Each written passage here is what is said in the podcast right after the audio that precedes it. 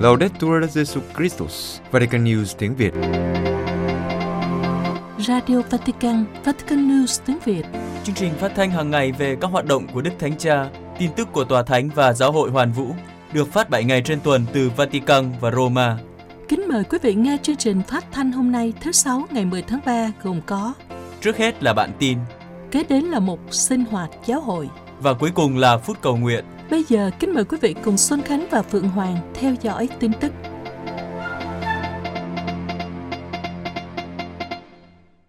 Đức Thánh Cha gặp hai thiếu nữ Nigeria từng bị quân khủng bố Hồi giáo Boko Haram bắt cóc.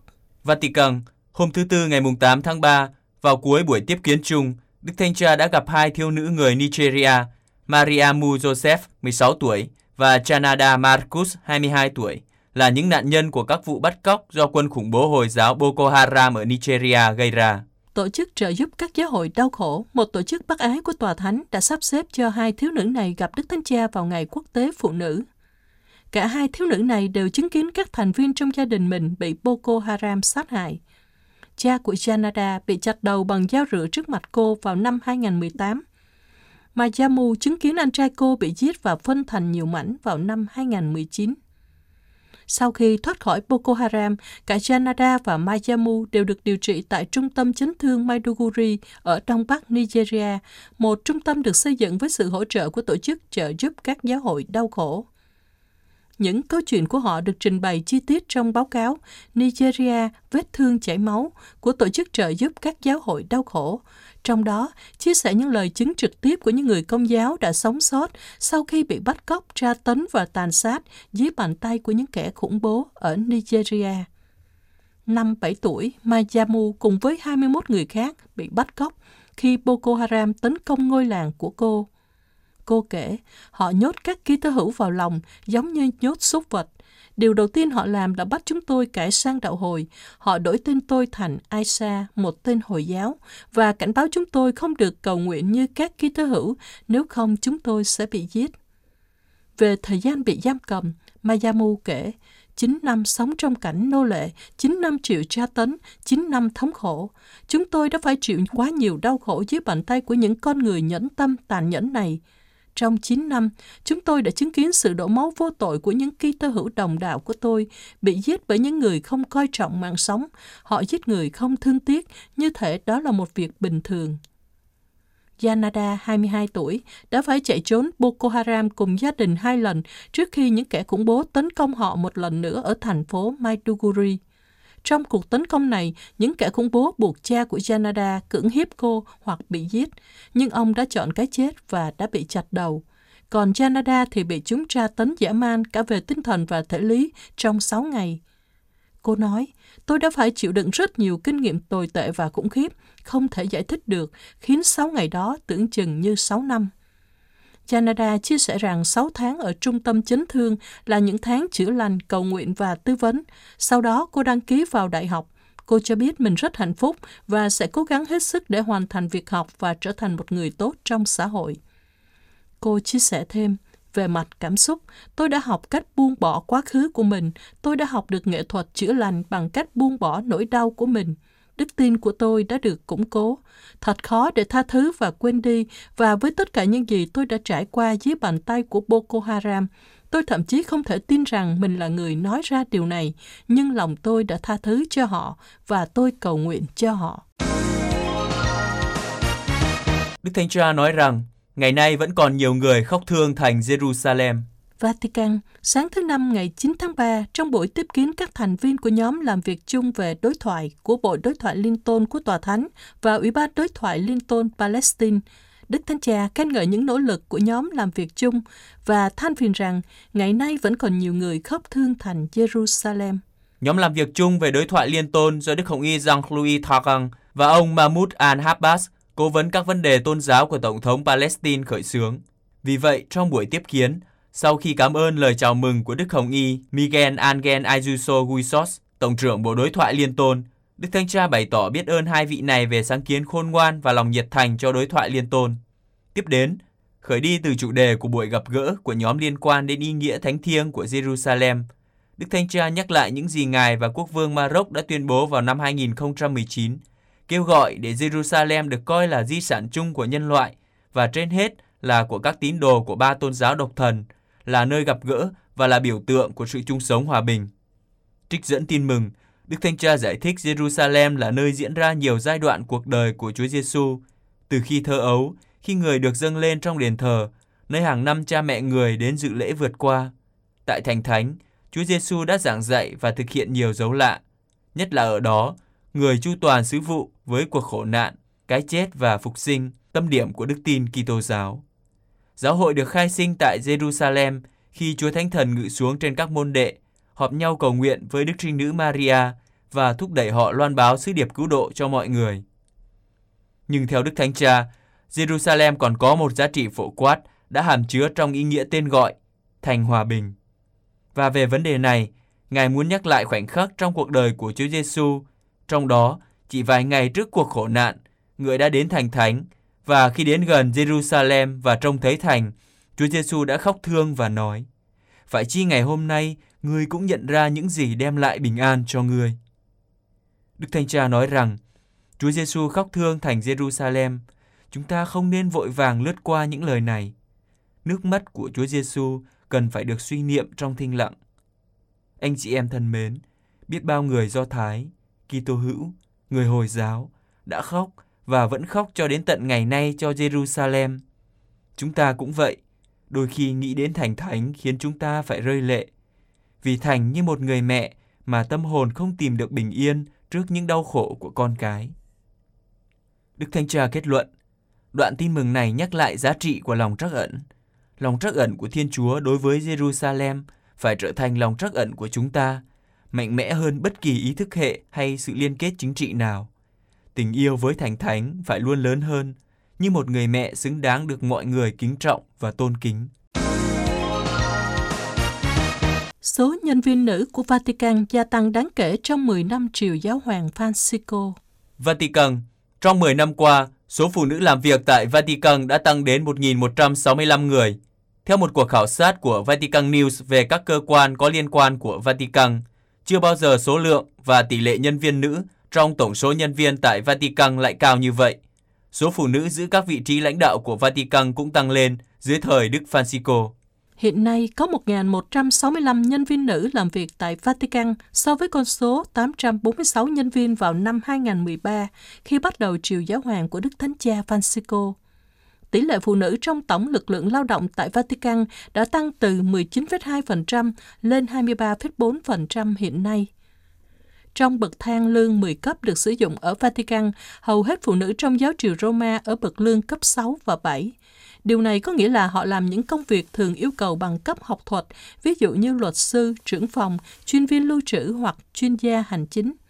Vào năm 2022, 43% phụ nữ làm việc tại giáo triều nhận lương cấp 6 hoặc 7. Các phụ nữ cũng dần dần đảm nhận những vị trí điều hành tại Vatican và có bậc lương trên cấp 10.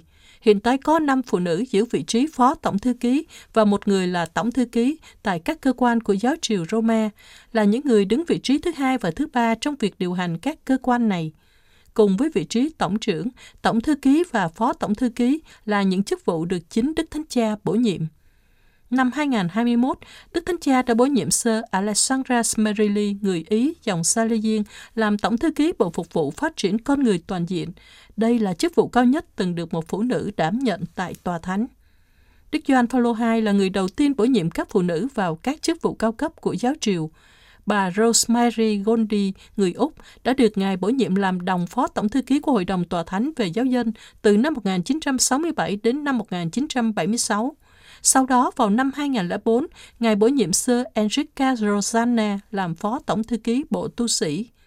Dưới thời Đức Thánh Cha Francisco, việc bổ nhiệm phụ nữ vào các vị trí lãnh đạo đã gia tăng. Tuy hiện tại chưa có phụ nữ nào đứng đầu các cơ quan của giáo triều, nhưng theo Tông hiến cải cách giáo triều Predicate Evangelium, Ngài cho phép trong tương lai giáo dân và do đó cả phụ nữ có thể lãnh đạo các bộ với tư cách là bộ trưởng. Chức vụ này trước đây được dành cho các hồng y và tổng giám mục. Trong một cuộc phỏng vấn vào tháng 12 năm ngoái, Đức Thánh Cha đã thông báo ý định sẽ bổ nhiệm nữ bộ trưởng đầu tiên trong vòng 2 năm tới. Nicaragua đóng cửa Đại học Công giáo Gioan Paulo II và cấm Caritas hoạt động. Nicaragua Chính quyền Nicaragua đã hủy bỏ tư cách pháp nhân của tổ chức bác ái Caritas của giáo hội Nicaragua và đóng cửa hai đại học công giáo tại nước này là Đại học Juan Pablo II và Đại học Cristiana Autonoma de Nicaragua. Bộ Nội vụ đã ra lệnh cho các trường đại học này bàn giao thông tin về sinh viên, việc tuyển sinh và hồ sơ học tập cho Hội đồng các trường đại học quốc gia. Đại học Juan Pablo II thuộc Hội đồng Giám mục Nicaragua được thành lập vào năm 1993 theo sáng kiến của Caritas, có chức năng như một trung tâm giáo dục cao cấp và giáo dục đại học và sau đại học. Theo công báo, tư cách pháp nhân của Caritas Nicaragua cũng đã bị bãi bỏ. Vào ngày 31 tháng 1 năm 2023, với đạo luật 79 của Đại hội đồng bất thường của các thành viên của Caritas Nicaragua, họ đã đồng ý về việc tự nguyện giải thể và thanh lý tổ chức này. Kể từ năm 2019, Caritas ở Nicaragua không còn có thể nhận viện trợ quốc tế và thực hiện các công việc xã hội và mục vụ của mình. Chỉ vài ngày trước trong một báo cáo, Liên Hiệp Quốc đã tố cáo những vi phạm liên tục về nhân quyền và đàn áp về quyền tự do dân chủ ở Nicaragua. Tình hình nhân quyền tiếp tục xấu đi trong những tháng đầu năm 2023 và chính phủ đang vi phạm nhân quyền trên diện rộng, cấu thành tội ác có động cơ chính trị chống lại loài người đối với thường dân.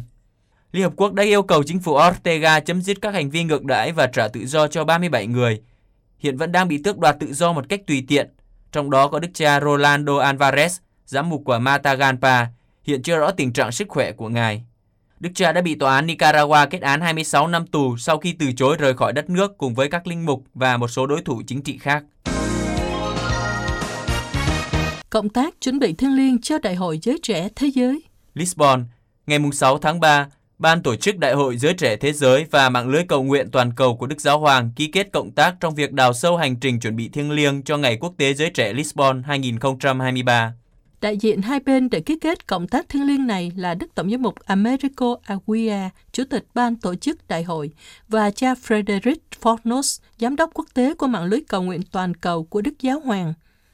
Việc ký kết diễn ra hôm thứ Hai, nhưng sự hợp tác đã bắt đầu từ 3 năm trước và trong thời gian qua, nhờ Click to Pray và Step to Pray, một loạt các đề xuất cầu nguyện đã được thực hiện. Cụ thể, vào mỗi thứ bảy đầu tháng và ngày 23 hàng tháng, Step to Pray cung cấp một lời cầu nguyện cho Đại hội Giới Trẻ Thế giới Lisbon năm 2023. Chương trình được chuẩn bị bởi một nhóm các bạn trẻ Bồ Đào Nha và được điều phối sản xuất và ghi âm bởi Remote Portugal cùng sự hợp tác của Radio Renaissance. Đời sống thiêng liên được quan tâm hơn trong những ngày diễn ra đại hội. Từ ngày 30 tháng 7 đến ngày 6 tháng 8, Click to Pray sẽ cung cấp 3 bài suy niệm hàng ngày các bài suy niệm tương tự cũng sẽ có trên ứng dụng chính thức của Đại hội Giới Trẻ Thế giới Lisbon 2023 theo lộ trình cầu nguyện do nhóm linh đạo xác định. Như vậy, Click to Pray sẽ là một trong những nền tảng cầu nguyện của đại hội tại Bồ Đào Nha, tương tự như những gì đã có trong đại hội ở Panama 2019, Ứng dụng Click to Pray có sẵn bằng 7 ngôn ngữ Bồ Đào Nha, Tây Ban Nha, Anh, Ý, Pháp, Đức và Trung Quốc và có thể được sử dụng bởi những người trẻ có mặt tại buổi gặp gỡ và cho cả những ai không thể tham gia trực tiếp. Phiên bản tiếng Việt có tên Tông đồ cầu nguyện được thực hiện bởi dòng tên và được đăng hàng ngày trên website dòng tên.net. Mạng lưới cầu nguyện toàn cầu của Đức Giáo Hoàng có sứ vụ qua cầu nguyện và hoạt động, khơi dậy và khích lệ các ký tơ hữu trước những thách đố của thế giới và sứ vụ của giáo hội mà Đức Thánh Cha bày tỏ trong ý cầu nguyện hàng tháng của Ngài. Hiện nay, mạng lưới cầu nguyện có mặt ở 89 quốc gia và quy tụ hơn 22 triệu người công giáo. Tòa Thánh kêu gọi chấm dứt bạo hành phụ nữ. New York Phát biểu trong cuộc thảo luận tại Hội đồng Bảo an Liên Hiệp Quốc về đề tài Phụ nữ, Hòa bình và An ninh hướng tới kỷ niệm 25 năm Nghị quyết số 1325, tức Tổng giám mục Gabriel Cacha, quan sát viên thường trực của Tòa Thánh tại Liên Hiệp Quốc ở New York, cho rằng đây là dịp để đánh giá lại cách tốt nhất để giải quyết các nhu cầu đặc biệt của phụ nữ trong xung đột và vai trò quan trọng của họ trong việc ngăn chặn và giải quyết xung đột được Đại hội đồng Bảo an Liên Hợp Quốc nhất trí thông qua vào ngày 31 tháng 10 năm 2000. Nghị quyết 1325 là biện pháp đầu tiên đề cập rõ ràng đến tác động của chiến tranh đối với phụ nữ và sự đóng góp của họ vào việc giải quyết xung đột hòa bình lâu dài. Nghị quyết đặt ra bốn mục tiêu, công nhận vai trò quan trọng của phụ nữ trong việc ngăn ngừa và giải quyết xung đột, tạo điều kiện cho phụ nữ tham gia nhiều hơn vào quá trình gìn giữ hòa bình và an ninh quốc gia, áp dụng quan điểm giới và đào tạo nhân viên về quyền của phụ nữ nhân kỷ niệm 25 năm nghị quyết 1325 đang đến gần, Đức Tổng giám mục Kakcha nói rằng thật đúng lúc và thích hợp khi chúng ta đánh giá lại cách tốt nhất để giải quyết các nhu cầu đặc biệt của phụ nữ trong xung đột và vai trò quan trọng của họ trong việc ngăn chặn và giải quyết xung đột. Ngài nhắc lại, trong những năm qua, bạo hành, kể cả bạo hành tình dục phụ nữ và trẻ nữ gia tăng, trong khi sự hiện diện của phụ nữ trong tiến trình hòa bình giảm. Điều này chứng tỏ cách tiếp cận hiện nay đang thiếu sót. Tiếp đến, quan sát viên thường trực của Tòa Thánh nhắc lại lời của Đức Thánh Cha Francisco trong bài phát biểu dịp đầu năm trước Ngoại giao đoàn cạnh Tòa Thánh. Khi con người được công nhận hoàn toàn cho tất cả mọi người, thì phụ nữ có thể đóng góp tính đặc thù của họ cho đời sống xã hội và trở thành đồng minh đầu tiên của hòa bình. Tuy vậy, ở nhiều quốc gia, phụ nữ bị coi là công dân hạng hai, phải đương đầu với bạo hành, lạm dụng và ít được giáo dục, không có cơ hội tiếp cận việc làm, chăm sóc sức khỏe và các nhu cầu cơ bản khác. Tòa Thánh lên án cách đối xử như vậy và lấy làm tiếc về hoàn cảnh mà nhiều phụ nữ và trẻ nữ phải chịu đựng. Họ không được hưởng nền giáo dục. Đức Tổng giám mục cũng nhắc lại rằng, trong chuyến tông du gần đây tới Cộng hòa Dân chủ Congo và Nam Sudan, Đức Thanh Cha đã nhấn mạnh đến tiềm năng của phụ nữ trong việc chuyển đổi các xã hội bạo lực thành các xã hội hòa bình khi phụ nữ được bảo vệ, tôn trọng. Để giải phóng tiềm năng này, theo Đức Tổng giám mục Kacha, Hội đồng Bảo an Liên Hợp Quốc phải đảm bảo phụ nữ, đặc biệt là các bà mẹ, những người biết sự sống được tạo ra và bảo vệ như thế nào, nhận được cơ hội tham gia hoàn toàn vào các tiến trình hòa bình và trong mọi khía cạnh của đời sống chính trị và quy trình ra quyết định. Ngài cũng lưu ý rằng các nhân tố làm cho tình trạng của phụ nữ và trẻ nữ trở nên tồi tệ hơn không chỉ đến từ các cuộc xung đột, nhưng còn cả từ chủ nghĩa cực đoan và việc dành nhiều tài nguyên hơn cho việc mua sắm vũ khí, bao gồm cả vũ khí hạt nhân và tác động của chúng lên phụ nữ và trẻ nữ. Quý vị vừa theo dõi bản tin ngày 10 tháng 3 của Vatican News tiếng Việt. Vatican News tiếng Việt Chuyên mục Sinh hoạt giáo hội Giáo huấn của các giáo hoàng về chay tịnh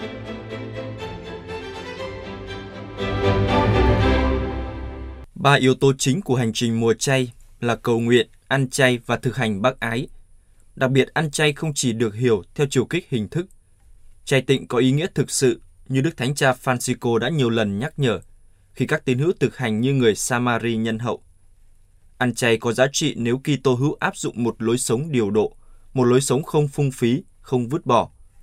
Giáo huấn của các giáo hoàng gần đây, Đức Thánh Cha Francisco, Đức Giáo hoàng Biển Đức 16, Thánh Gioan Phaolô II, Thánh Phaolô 6 và Thánh Gioan 23 trả lời cho những câu hỏi đương thời về sự kỷ luật sám hối truyền thống của chay tịnh trong mùa chay.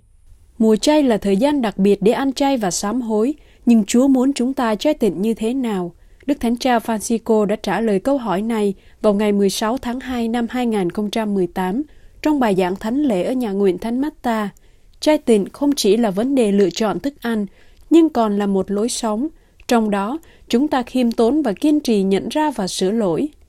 Đức Thánh Cha giải thích câu trả lời đến từ Kinh Thánh. cúi đầu như cây sậy, nghĩa là hạ mình xuống và nghĩ về tội lỗi của mình. Ngài nhấn mạnh rằng, thái độ ăn chay mà Chúa mong muốn đó là sống sự thật và nhất quán và hướng đến tha nhân. Đức Thánh Cha nói thêm, ăn chay là tháo bỏ xiềng xích. Trong trường hợp này, việc xét mình tập trung vào tương quan với người khác, tự chất vấn với những câu hỏi, tôi đối xử với người khác như thế nào, tôi đối xử với những người giúp việc, người làm công như thế nào, tôi có thái độ nào đối với những người xung quanh. Giảng trong Thánh lễ khai mạc mùa chay thứ tư ngày 22 tháng 2 năm 2023 tại nhà thờ Thánh Sabina, Đức Thánh Cha nhắc lại, trai tịnh không phải là một kiểu cách đơn thuần, nhưng là một cử chỉ mạnh mẽ để nhắc nhở chúng ta về những gì quan trọng và những gì sẽ qua đi. Và anh trai sẽ là nơi tập luyện thiêng liêng, để một cách vui vẻ, từ bỏ những gì dư thừa và làm chúng ta ra nặng nề, để nội tâm trở nên tự do hơn và trở về với sự thật về chính mình hơn. Vào mùa chay, chúng ta có thể tự hỏi, sẽ có ý nghĩa gì đối với Kitô hữu khi bỏ đi một điều gì đó tự nó là tốt và hữu ích cho việc nuôi sống thân xác. Trong sứ điệp mùa chay năm 2009, Đức Giáo hoàng Biển Đức 16 nhắc lại những lời dạy của Kinh Thánh và truyền thống Kitô giáo. Ăn chay là một trợ giúp lớn lao để tránh tội lỗi và tất cả những gì dẫn đến tội lỗi. Ngài nói thêm, vì lý do này, lời mời gọi ăn chay được lặp đi lặp lại nhiều lần trong lịch sử cứu độ. ngay trong những trang đầu tiên của Kinh Thánh, Chúa truyền cho con người không được ăn trái cấm. Hết mọi trái cây trong vườn, người cứ ăn, nhưng trái của cây cho biết điều thiện điều ác thì ngươi không được ăn, vì ngày nào ngươi ăn, chắc chắn ngươi sẽ phải chết. Đức Giáo Hoàng nói tiếp, vì tất cả chúng ta đều phải mang gánh nặng tội lỗi và những hậu quả của nó, nên việc ăn chay được đề xuất cho chúng ta như một phương thế để khôi phục tình bạn với Chúa. Và lật sang các trang của Tân Ước, Ngài khẳng định, chay tịnh đích thực hướng đến lương thực đích thực, nghĩa là làm theo ý Chúa Cha.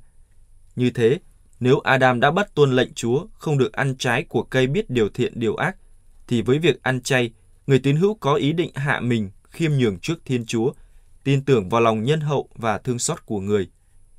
Đức Biển Đức đưa ra những ích lợi của chay tịnh. Đối với các tín hữu, ăn chay trước hết là một liệu pháp để chữa trị tất cả những gì ngăn cản họ tuân theo ý Chúa. Tiếp đến, ăn chay góp phần mang lại sự hiệp nhất cho người tín hữu, thể xác và linh hồn, giúp họ tránh xa tội lỗi và lớn lên trong tình thân với Chúa. Và cuối cùng, ăn chay giúp Kitô hữu ý thức hoàn cảnh khó khăn của anh chị em. Thánh Gioan viết, nếu ai có của cải thế gian và thấy anh em mình lâm cảnh túng thiếu mà chẳng động lòng thương, thì làm sao tình yêu Thiên Chúa ở trong người ấy được? Ăn chay tự nguyện giúp Kitô hữu vun trồng lối sống của người Samari nhân hậu, cúi xuống và giúp đỡ người anh chị em đang đau khổ, bằng cách tự do chọn bỏ đi một điều gì đó để giúp đỡ người khác. Kitô hữu chứng tỏ một cách cụ thể rằng người lân cận đang gặp khó khăn không phải là người xa lạ. Đức Giáo Hoàng kết luận, với tất cả những gì đã nói ở trên, có thể thấy rõ ràng rằng ăn chay thể hiện một thực hành khổ chế quan trọng, một vũ khí thiêng liêng để chống lại mọi gắn bó vô trật tự với chính chúng ta. Việc tự nguyện từ bỏ niềm vui ăn uống và của cải vật chất khác giúp người môn đệ Chúa Kitô kiểm soát được những ham muốn bản chất bị suy yếu do tội nguyên tổ, mà những tác động tiêu cực của nó ảnh hưởng đến toàn bộ nhân cách con người. Do vậy, trong hành trình mùa chay, ăn chay không phải đơn giản là giảm bớt thức ăn. Thực tế, ăn chay tượng trưng cho một thực tại phức tạp và sâu xa, như Thánh Doan Paulo II đã nhấn mạnh trong lúc nói chuyện với giới trẻ tại quảng trường Thánh Phêrô vào ngày 21 tháng 3 năm 1979. Ngài nói, ăn chay là một biểu tượng, một dấu hiệu, một lời kêu gọi nghiêm túc và khích lệ để chấp nhận hoặc từ bỏ. Từ bỏ điều gì? Từ bỏ cái tôi, tức là từ bỏ những khát vọng thất thường hoặc không lành mạnh, từ bỏ những khiếm khuyết của chính mình, từ bỏ đam mê bốc đồng, những ham muốn bất chính. Ăn chay là biết nói không dứt khoát với thói xấu và ích kỷ để lắng nghe lương tâm, tôn trọng ích lợi của người khác, trung thành với luật Chúa. Ngài nói tiếp, ăn chay có nghĩa là đặt giới hạn cho rất nhiều ước muốn, đôi khi là những ước muốn tốt, để hoàn toàn làm chủ bản thân, học cách điều chỉnh bản năng, rèn luyện ý chí hướng thiện. Cuối cùng Ngài nói, ăn chay có nghĩa là từ bỏ chính mình một điều gì đó để đáp ứng nhu cầu của anh em mình. Theo cách này, trở thành và thực thi lòng tốt, lòng bác ái. Việc ăn chay được hiểu, thực hiện, sống theo cách này trở thành việc sám hối, nghĩa là trở lại với Thiên Chúa. Vì chay tịnh thanh tẩy tâm hồn khỏi nhiều tàn dư của sự dữ, làm đẹp linh hồn bằng nhân đức, rèn luyện ý chí làm điều thiện, mở rộng tâm hồn để đón nhận dồi dào ơn thánh. Trong cuộc hoán cải này, đức tin trở nên vững chắc hơn, hy vọng hạnh phúc hơn, bác ái tích cực hơn. Mùa chay là thời gian từ bỏ và sám hối, nhưng đó cũng là thời gian của sự hiệp thông và liên đới.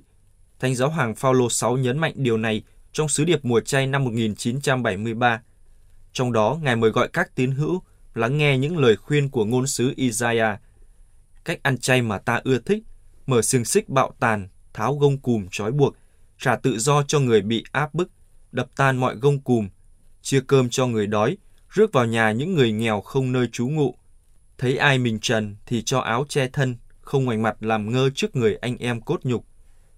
Đức Giáo hoàng Phaolô VI nhận xét rằng những lời khuyến khích như vậy phản ánh những bận tâm của con người ngày nay để mỗi người thực sự chia sẻ những đau khổ và bất hạnh của tất cả mọi người. Những suy tư của Đức Phaolô VI phản ánh những suy tư của Thánh Gioan 23. Trong sứ điệp phát thanh năm 1963, nhân dịp bắt đầu mùa chay, Đức Thánh Giáo Hoàng nói rằng giáo hội không dẫn dắt con cái mình đến việc thực hành đơn giản những thực hành bên ngoài, nhưng đến một dấn thân nghiêm túc về tình yêu và lòng quảng đại vì lợi ích của anh chị em, dưới ánh sáng của lời dạy xưa của các ngôn sứ. Giống vị tiền nhiệm, Thánh Doan 23 trích sách Isaiah, Cách ăn chay mà ta ưa thích chẳng phải thế này sao? Mở xiềng xích bạo tàn, tháo gông cùm trói buộc, trả tự do cho người bị áp bức, đập tan mọi gông cùm.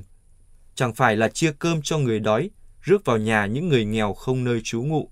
Thấy ai mình trần thì cho áo che thân, không ngoảnh mặt làm ngơ trước người anh em cốt nhục. Bấy giờ, ánh sáng ngươi sẽ bừng lên như rạng đông, vết thương ngươi sẽ mau lành, đức công chính ngươi sẽ mở đường phía trước, vinh quang Đức Chúa bao bọc phía sau ngươi.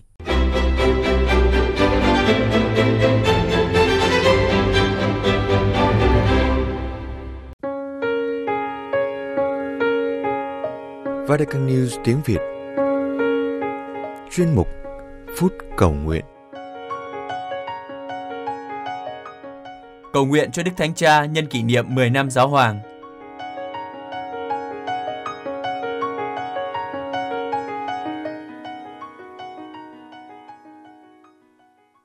Quý thính giả thân mến, gần 10 năm trước, vào chiều thứ Tư, ngày 13 tháng 3, ngày thứ hai trong mật viện bầu giáo hoàng. Sau lần bỏ phiếu thứ năm, trước đôi mắt chăm chú theo dõi của rất đông người hiện diện tại quảng trường Thánh Phêrô, cũng như của nhiều người đang theo dõi qua các phương tiện truyền thông. Những làn khói trắng đã từ từ bay lên từ ống khói trên mái nhà nguyện Sistine ở Vatican, báo hiệu một tin vui. Giáo hội công giáo đã có vị tân giáo hoàng. Sau đó, Trước sự hiện diện của hàng chục ngàn người ở Roma, những người đã nhanh chóng tiến về quảng trường Thánh Phêrô khi vừa hay tin các hồng y đã bầu được giáo hoàng. Vị tân giáo hoàng đã tiến ra ban công chính của đền thờ Thánh Phêrô trước sự hân hoan vui mừng của những người hiện diện cũng như của cả giáo hội công giáo. Tên của vị tân giáo hoàng đã được Đức Hồng Y Jean-Louis Tauren, trưởng đảng phó tế sướng lên – Giorgio Mario Bergoglio với tước hiệu giáo hoàng là Francisco.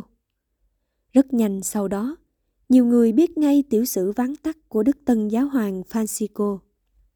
Ngài là một vị tu sĩ dòng tên người Argentina gốc Ý, sinh ngày 17 tháng 12 năm 1936 tại Buenos Aires, Argentina. Cho đến khi đó, Ngài đang là Hồng Y Tổng Giám mục của Buenos Aires. Đức Francisco là vị giáo hoàng đầu tiên thuộc dòng tên. Vị giáo hoàng đầu tiên đến từ châu Mỹ và phía nam bán cầu. Là giáo hoàng đầu tiên chọn tên hiệu Francisco, tên của vị thánh nghèo thành Assisi, và là vị thánh mà Ngài muốn noi theo và muốn giáo hội sống theo tinh thần khó nghèo của vị thánh này. Một câu chuyện đã được chính Đức Thánh Cha kể. Đó là sau khi Ngài được bầu làm giáo hoàng, một người bạn của Ngài cố hồng y người Brazil Claudio Holmes khi đó ngồi bên cạnh ngài đã nói nhỏ với ngài. Xin đừng quên người nghèo. Điều này đã gợi ý cho ngài chọn tên hiệu là Francisco. Người được mệnh danh là người nghèo thành Assisi. Ngài đã nói với các nhà báo, tôi muốn có một giáo hội nghèo vì người nghèo biết bao. Từ khi xuất hiện tại ban công đền thờ thánh phêrô ngay sau khi được bầu làm giáo hoàng, trong bộ y phục giáo hoàng màu trắng đơn giản.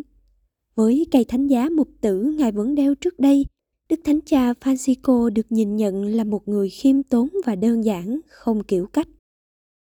Tuy thế, Đức Thánh Cha lại luôn cương quyết, kiên định và mạnh mẽ trong việc chống lại những thói xấu của cá nhân hay tập thể, của xã hội và đặc biệt là trong giáo hội.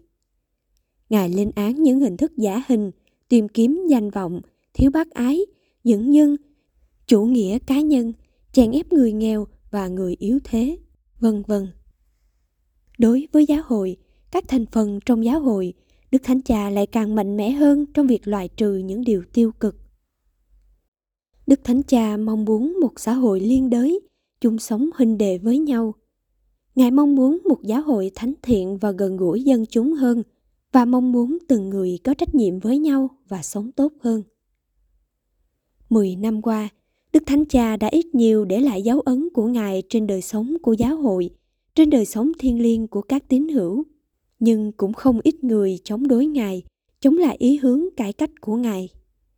Chắc chắn Đức Thánh Cha cần nghe những lời phê bình để có thể sửa lại những điều còn thiếu sót. Nhưng Ngài cũng không ít lần đau buồn vì những chống đối thiếu tính xây dựng chỉ mang tính chỉ trích.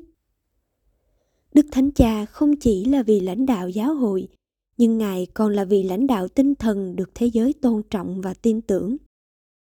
Ngài quan tâm đặc biệt đến tình hình thế giới, chia sẻ những biến cố xảy ra với thế giới. Chúng ta không thể quên được hình ảnh Đức Thánh Cha một mình tại quảng trường Thánh Phêrô vào chiều tối ngày 27 tháng 3 năm 2020 để cầu nguyện cho đại dịch virus corona chấm dứt.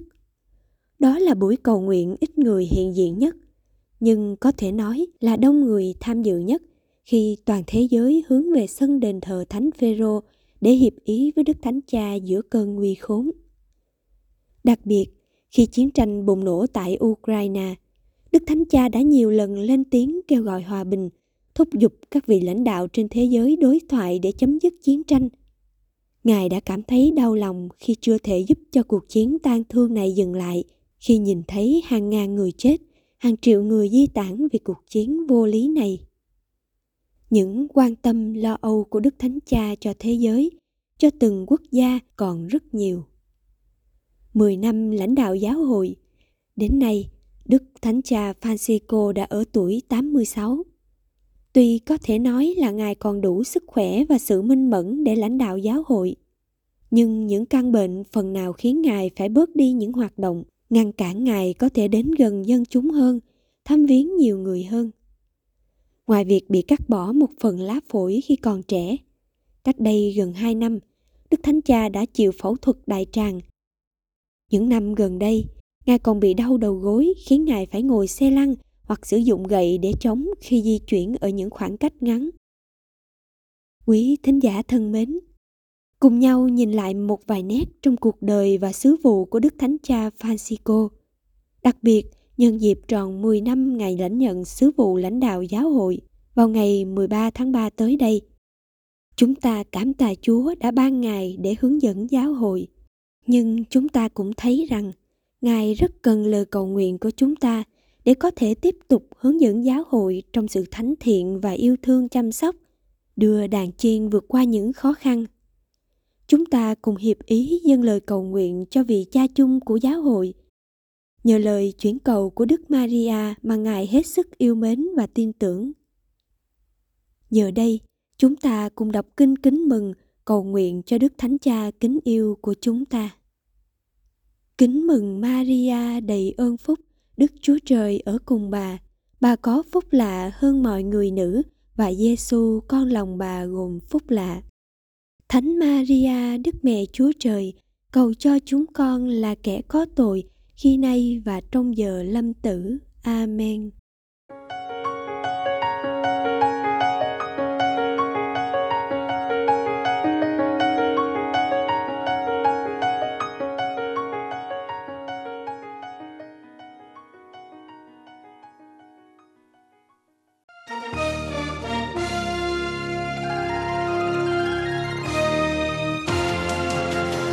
Cảm ơn quý vị đã chú ý lắng nghe chương trình Radio Vatican của Vatican News tiếng Việt. Xin Thiên Chúa chúc lành cho quý vị và toàn gia quyến. Laudetur Jesu Christus, ngợi khen Chúa Giêsu Kitô.